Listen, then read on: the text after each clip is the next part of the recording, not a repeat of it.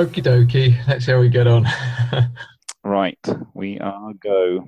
So, hello everyone, and welcome to this podcast. This is the demo uh, that we're going to do, uh, just to see whether or not a we can do it, and b whether you're interested. So, I suppose we should crack on and say who we are. Yeah, what a great introduction. So, Andrew, Andrew Cutts. Uh, I'm a Earth observation enthusiast, uh, and I'm a freelancer who's keen to uh, play around with space data. But as we might discuss, I'm more sold on the idea of it being geospatial data than a focus on space data. And I know you, uh, Alastair, because of your company, Geoger. Yes, so I'm Alastair Graham, and I have been messing about with uh, image data of one sort or another for about 20 years. And I basically just like anything that is rasterized and taken from a vertical viewpoint. So I play around with UAVs. In my past, I've been uh, part of a company that's collected aerial imagery from aircraft. I've had a ton of roles where I've been using satellite imagery, and I now run my own business called Geoger, as you said, supplying all sorts of services um, for people who want to get as much information, usually around land cover, out of their imagery, uh, and to learn more about satellite data. But you still like vector data, right?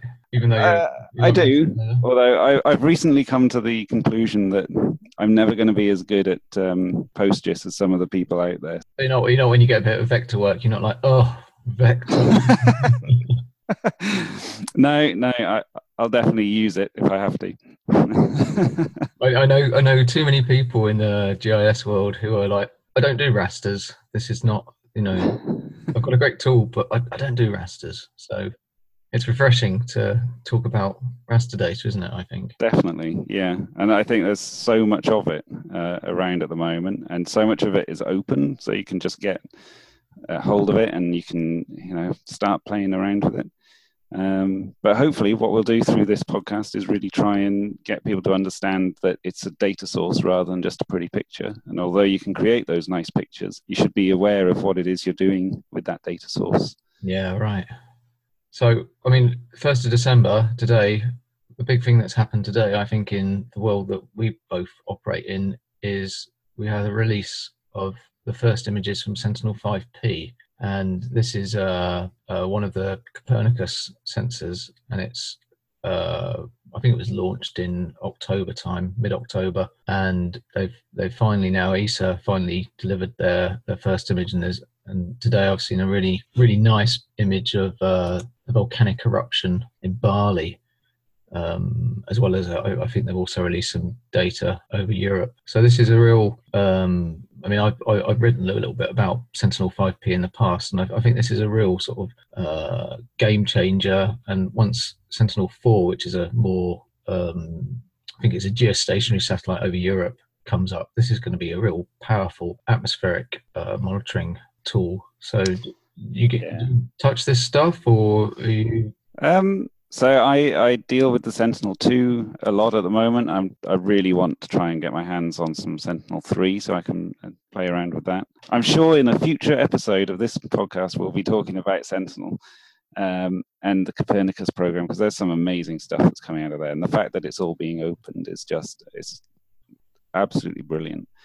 Um, yeah, I'm looking at that image right now, uh, the Bali volcanic eruption from uh, 5P is absolutely stunning. Just looking at the trail as well that you can see, uh, the yeah. Uh, pollutants going across some of the other islands. I, I, think, I think, like you said, it's going to be an absolute uh, game changer in terms of getting people to not only think about the environmental impacts of various different things. So at the moment, this is concentrating on a natural disaster, but I'm sure it'll be picking up all sorts of um, similar pollutants coming out of large cities and things like that, um, and really get people aware of the planet. And I think that's that's the strength of all this satellite data, whether it's from commercial satellites or from from some of the uh, non-commercial ones. That more than ever, people are becoming aware. It used to be that I would say, "Oh, I, I deal with satellite imagery," and all they would ever think of is, "Oh, you're like the guys on the weather." Um, oh, yeah. you know, and, and, and now that people are always coming up to me and saying like, "Oh yeah, I heard about this Copernicus thing, or I heard about Sentinel," or they know what Landsat is, and Yeah, it's absolutely brilliant. I mean, it's nice, especially with this this image, that the um, resolution is good enough so you can get to actually, you know, you can pinpoint that it's come from this volcanic eruption, can't you? Rather than in the past, you get these uh, very, uh, what would you call them, like coarse images. Yeah, Um, definitely. the, the you know I, I'm sure you're as much as a, an enthusiast as I am of you know very beautiful optical geological you know your traditional um, remote sensing images, but now we're getting you know a whole spectrum of uh, if that's the right word of data you know that we can do something with, and it's you know that if it just puts the seed in someone's mind that that this is possible, it opens up a you know a, whole new channel of, of, of, of not just business applications but you know educational stuff. And, and i Yeah. think that's fantastic. I mean you know when i was doing my um, geography degree or even all the way back to doing things like gcse's to be able to get that image to complement talking about a volcanic eruption would have been would have been you know amazing Yeah. Oh, so um, I was at a, an event yesterday, uh, Geodata. So it's um, a big sort of trade fair uh, with side meetings, that type of thing. Yeah. And um, someone was talking about uh, how much pain and hassle people have about getting hold of imagery, and, and it was really interesting because I don't think there was. Uh, there weren't that many people in the room who were dealing with uh, satellite data and, and raster data. So a lot of them were either sort of your traditional GIS users using vector data, or they were people who don't use GIS and they were sort of coming along to try and find out what, what the new stuff uh, is in terms of all of the, the new products coming out and that sort of thing. And it was interesting. There were a couple of us in the in the room who had been around for a while, and whilst those people newer to the to the sector were putting their hands up and saying, "Oh yeah, the, the data is t- too large to download, or it, it takes a while and uh, to to download, and we don't really know uh, which bit we we want to cut out." Um, a couple of us were just thinking back to when Landsat wasn't even free and open. You'd have to fill in a paper form, then sort of send that off, and you know maybe three or four weeks later, once the check had cleared, you'd get so- uh, something come through on. Well, I think it was on Laserdisc when I first. okay wow Yeah. So uh, and then you'd have the difficulty of, or, or it'd be on DAT tape, and, and you'd have to load it all up. So this is it makes me sound like a right old codger, but it's amazing. I, really can't stress to people how easy it is now to be able to find data, sort of view that data, create little um, snippets that you want, and then to share it with all the social media and everything else, and it and the, the sort of less restrictive licensing. yeah So I mean, again, these are all topics we'll get onto, I'm sure, at some point, because uh, both of us I know have lots of opinions on them. But Well, I had a we had a I had an old colleague who, when we ordered data in the past, would drive would go and drive to uh, the supplier and pick up the, the data. It- it- you know, I mean that that was considered economical at that point. yeah, But Yeah, it was only only oh, it, it's certainly within recent memory where you were paying, you know, seven hundred odd pounds per scene of Landsat data, and now and now you've got this whole temporal stack. It's exciting, isn't it? It really is, and uh, the, the the temporal nature of, of the data that you know this consistent. How far back does it go? Thirty odd years, isn't it? You, know, you, you've got this great great breadth and depth of data that you can can draw upon. yeah, So previously, you know, you do change detection on, on one image or, or you know, sorry, a pair of images, or you know, if you were lucky, you know, maybe four. Uh, you know, that, that would have been a huge cost. You know, trying to trying to sell the data in, in that sense. So, yeah, programs like Copernicus and the open policy of NASA USGS is is, is brilliant. yeah.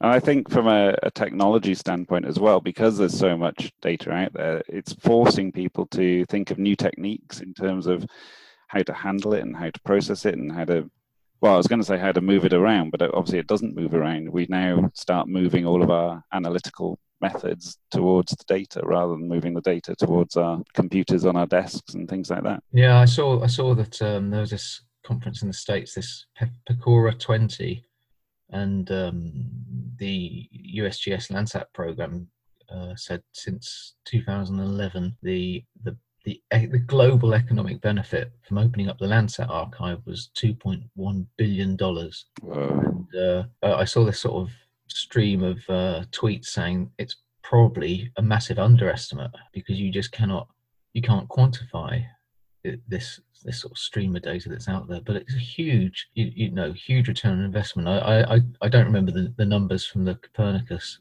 Yeah. but they say you, you know well i think it's something like for every dollar uh, or every euro invested you get a 10 euro return Wow. I mean, that is just absolutely phenomenal, isn't it? And Yeah. and what I, I love as well is the diversity in which people are trying to use these data. so have you seen anything else this week i i, came across this thing called remap this week have you come Oh. across that No, I haven't. What's that? it's, um it's a, a an app that they've built i think in conjunction with google earth engine um Okay. my, my plan is to mention google earth engine as much as, as i can uh, in every podcast that we do.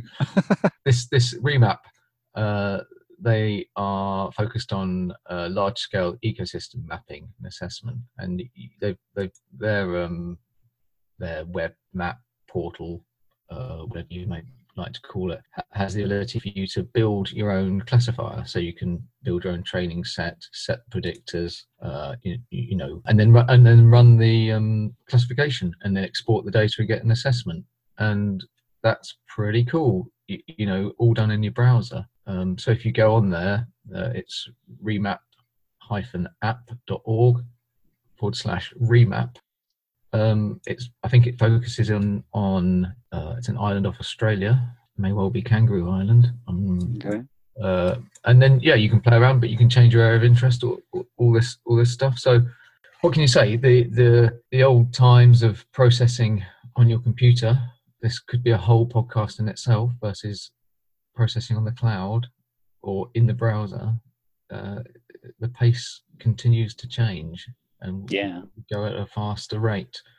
I, I think there is a danger that you rush to the cloud to do things that you can ultimately do locally. And you you know you have to work out costs and all all this kind of stuff. You know, obviously, but you know you've got to get a feel of what you're going to do, uh, and then use the cloud to scale. That's where it's going to be. You know, that's where it's really at, isn't it? You, you know that you can if you just want to process one image, then you know you can probably just download it and Yeah. Host it locally. But if you want to process a whole temporal stack, Google Earth Engine will will perhaps be uh, the uh, the way I, I would encourage people to look at the moment. I, I agree. I think it certainly was very impressive when I saw um, a demo of it the other week, and just I, I think it still needs maybe a few additional tools in there for um, being able to process up or pre-process up some of the imagery. Although maybe again, that's where I need to change my my uh, my mindset and look at it as a basically a new type of data rather than thinking of it as traditional um, satellite data, this this web-enabled data set where you can process up the entire globe in I don't know a couple of minutes. It seemed. Um, you just have to approach it in a different way, and I, I suppose the the web developers out there will be approaching it in a different way. They don't necessarily need to know too much about bands and um, repeat times and everything else. They just have this data shoved in front of them with an API, and they can crack on. Yeah, but there is a danger in that, isn't there? Oh yeah, What I really like about it is it's the rapid prototyping. You know, Yeah. you might have an area in in let's say in Cornwall where you want to look at um, a, a certain type of, of land use or vegetation cover or whatever, and you want to see it change over time. Then the quick it's so quick to do that, and you know it's it's not you don't need you don't need super programming skills or anything. It's a pretty yeah, exactly. A couple, couple of JavaScript lines, and that was it. It seemed. Yeah, and the Python library is they've deliberately written it so it, it it's almost call for call. So you you know you just have to import the Earth Engine library. So yeah, it's pretty pretty smart stuff.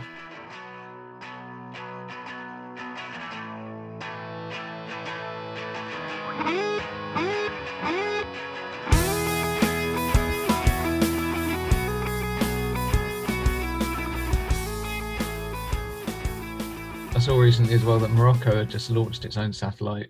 These are sort of state satellite things. I think uh, has Nigeria got one? I seem to think they might have. Yeah, they've had one for a while. I hadn't realised Morocco had got one as well. Yeah, 8th of November, apparently. I think that went up. Okay. What do you think about that? Do, you know, these. Well, it's good in terms of, um, I think, the fact that more and more countries are seeing the benefit of, of space, but I I am a little bit concerned about the amount of space junk that gets reported as being up there, and it's only going to get worse the more things that get shot up there. I'm assuming, and I might be wrong, that someone's on top of all this, isn't only monitoring it, but is also trying to do something about it. But yeah, I think generally lots more data is a good thing, particularly for people like you and me. I mean, you know, the the whole it's like the whole topic of amount of things in space is quite an interesting topic, isn't it? I mean, I've seen, uh, you know, visit in terms of visualization or you know trying to communicate that, it's quite difficult, isn't it? Because they're such small objects in relation to you know the size of the planet. So when you put on the broad reach of of uh, you know of these satellites, you can you know even if you put them all as a dot, it would look like it was so dense that that you know it was just you know a total accident waiting to happen. But i think in reality and i'm not basing this on any any fact at all but i i think you know it's the equivalent of maybe uh, in some cases uh, a bus in london versus a bus in oxford you know distance apart potentially. The chance of them colliding into each other is as you say we would hope it would be managed. Maybe maybe we'll get someone on who uh, yes. knows about this stuff. yeah, I think that would be quite good. Yeah, a, a, a, guest person that we can fire these questions to. I mean, you know, they're important things to know, aren't they? And it's it, it is all part of the the world. I mean, I I like that it's in space. I like all this stuff. I like that. Um, I like the story behind it. But uh, I was at level 39 last night. It was a catapult co-sponsored event, and um, I was talking to a, a, few people. And and you know, this it's nice this this idea of space, but but really, I, I think we don't want to fool ourselves. We're, we're geospatial people. We're people. You know, it's the it's the location of this data and extracting its value in in where it is is yeah. a critical thing and yeah, you can talk about the upstream and the downstream and the the the market of Earth observation, in you know, in terms of its broad reach of, of, of space in its sense, is such a small component compared to telecommunications and um, navigation that we're almost we're not helping it ourselves potentially. It's great to talk about rasters and stuff like that. It sort of brings it, a, a, you know, a little bit more into the geospatial perspective. This is the data. We're most interested in the data uh, yeah. Trust that it comes from space.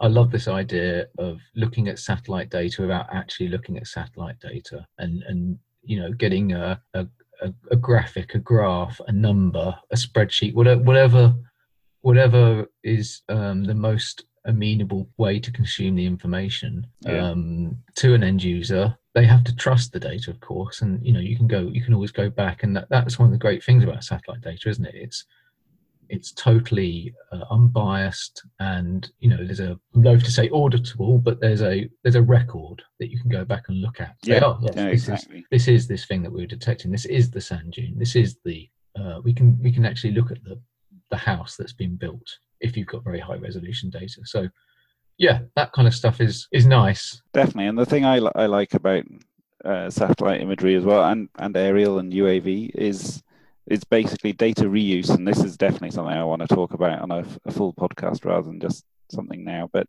is being able to take that one image and use it for multiple purposes. So, you know, you might be looking at, um, say, the shrinking and growing of a reservoir, but at the same time, from that image that has the reservoir in it, in it you can look at how roads are developing, or you can look at the health of trees and, and agricultural produce and all sorts of things.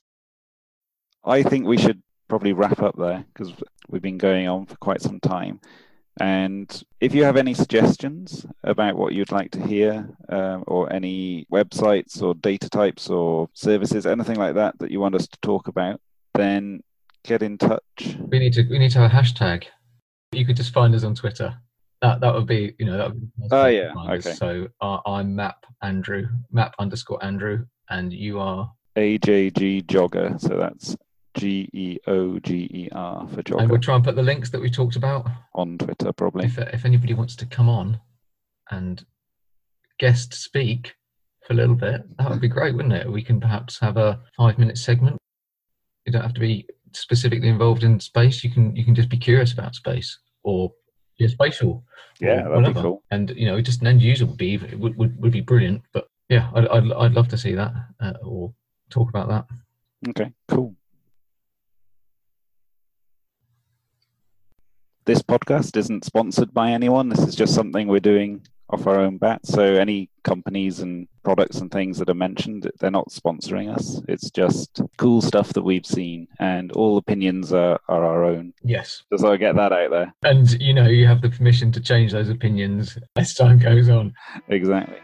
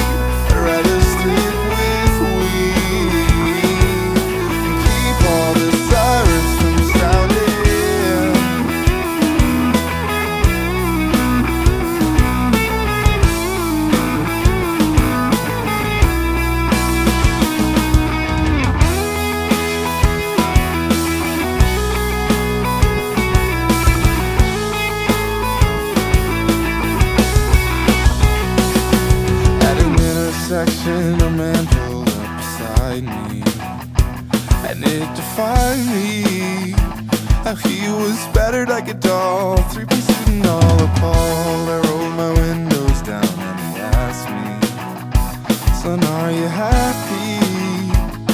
And I just drove away.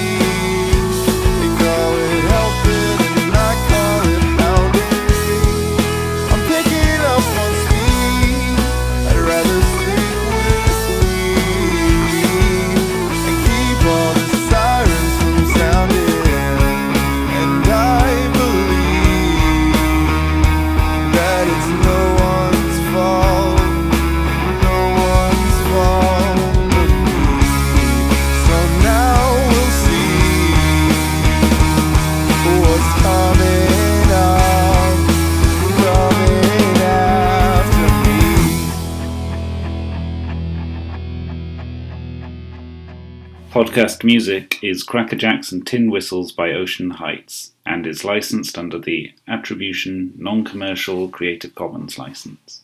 Available on freemusicarchive.org.